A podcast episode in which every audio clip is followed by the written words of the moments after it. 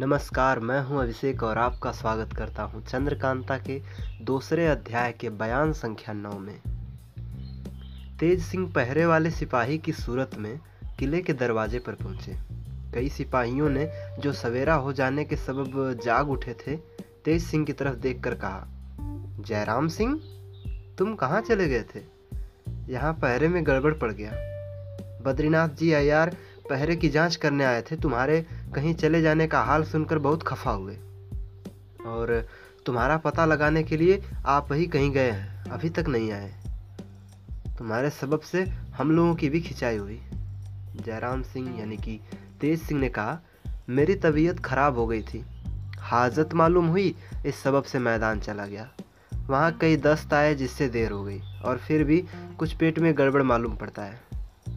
भाई जान है तो जान है, चाहे कोई रंज हो या खुश हो। ये ज़रूरत तो रोकी नहीं जाती। मैं फिर जाता हूँ और अभी आता हूँ। यह कहकर नकली जयराम सिंह तुरंत वहाँ से चलता बना। पहरे वालों से बातचीत करके तेज सिंह ने सुन लिया कि बद्रीनाथ यहाँ आए थे और उनकी खोज में गए हैं। इससे वे होशियार हो गए। सोचा कि अगर हमारे यहाँ होते बद्रीनाथ लौट आएँगे तो ज़रूर पहचान जाएँगे। इससे यहाँ ठहरना मुनासिब नहीं। आखिर थोड़ी दूर जाकर एक भिखमंगे की सूरत बनाई और सड़क किनारे बैठ गए और बद्रीनाथ के आने की राह देखने लगे। थोड़ी देर गुजरी थी कि दूर से बद्रीनाथ आते दिखाई पड़े। पीछे पीछे पीठ पर गद्दर लादे नाजिम था, जिसके पीछे वह सिपाही भी था, जिसकी सूरत बनाकर तेज सिंह आए थे। तेज सिंह इस ठाठ से बद्रीनाथ को आते देख तो चकरा गए।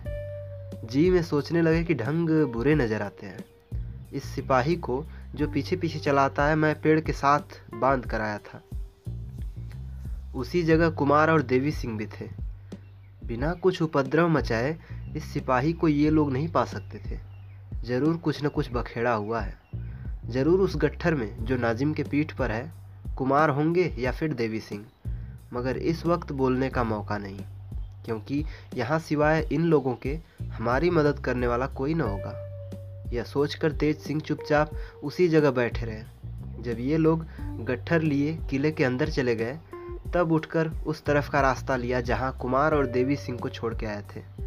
देवी सिंह उसी जगह पत्थर पर उदास बैठे कुछ सोच रहे थे कि तेज सिंह आ पहुँचे। देखते ही देवी सिंह दौड़कर पैरों पर गिर पड़े और गुस्से भरी आवाज़ में बोले, गुरुजी, कुमार के दुश्मनों ने उनको पकड़ लिया। वो दुश्मनों के हाथ पड़ गए। तेज सिंह पत्थर पर बैठ गए और बोले, खैर, खुलासा हाल कहो क्या हुआ? देवी सिंह ने जो कुछ बीता था, सब हाल कह सुनाया। तेज सिंह ने कहा, देखो, आजकल हम लोगों का नसीब कैसा उल्टा हो रहा है। फ़िक्र चारों तरफ़ की ठहरी, मगर करें तो क्या करें? बेचारी चंद्रकांता और चपला न मालूम की साफत में फंस गई, और उनकी क्या दशा होगी? इसकी फ़िक्र तो थी ही, मगर कुमार का फंसना तो गजब ही हो गया। थोड़ी देर तक देवी सिंह और तेज सिंह बातचीत करते रहे। इसके बाद उठकर दोनों ने एक तरफ़ का रास्ता लिया।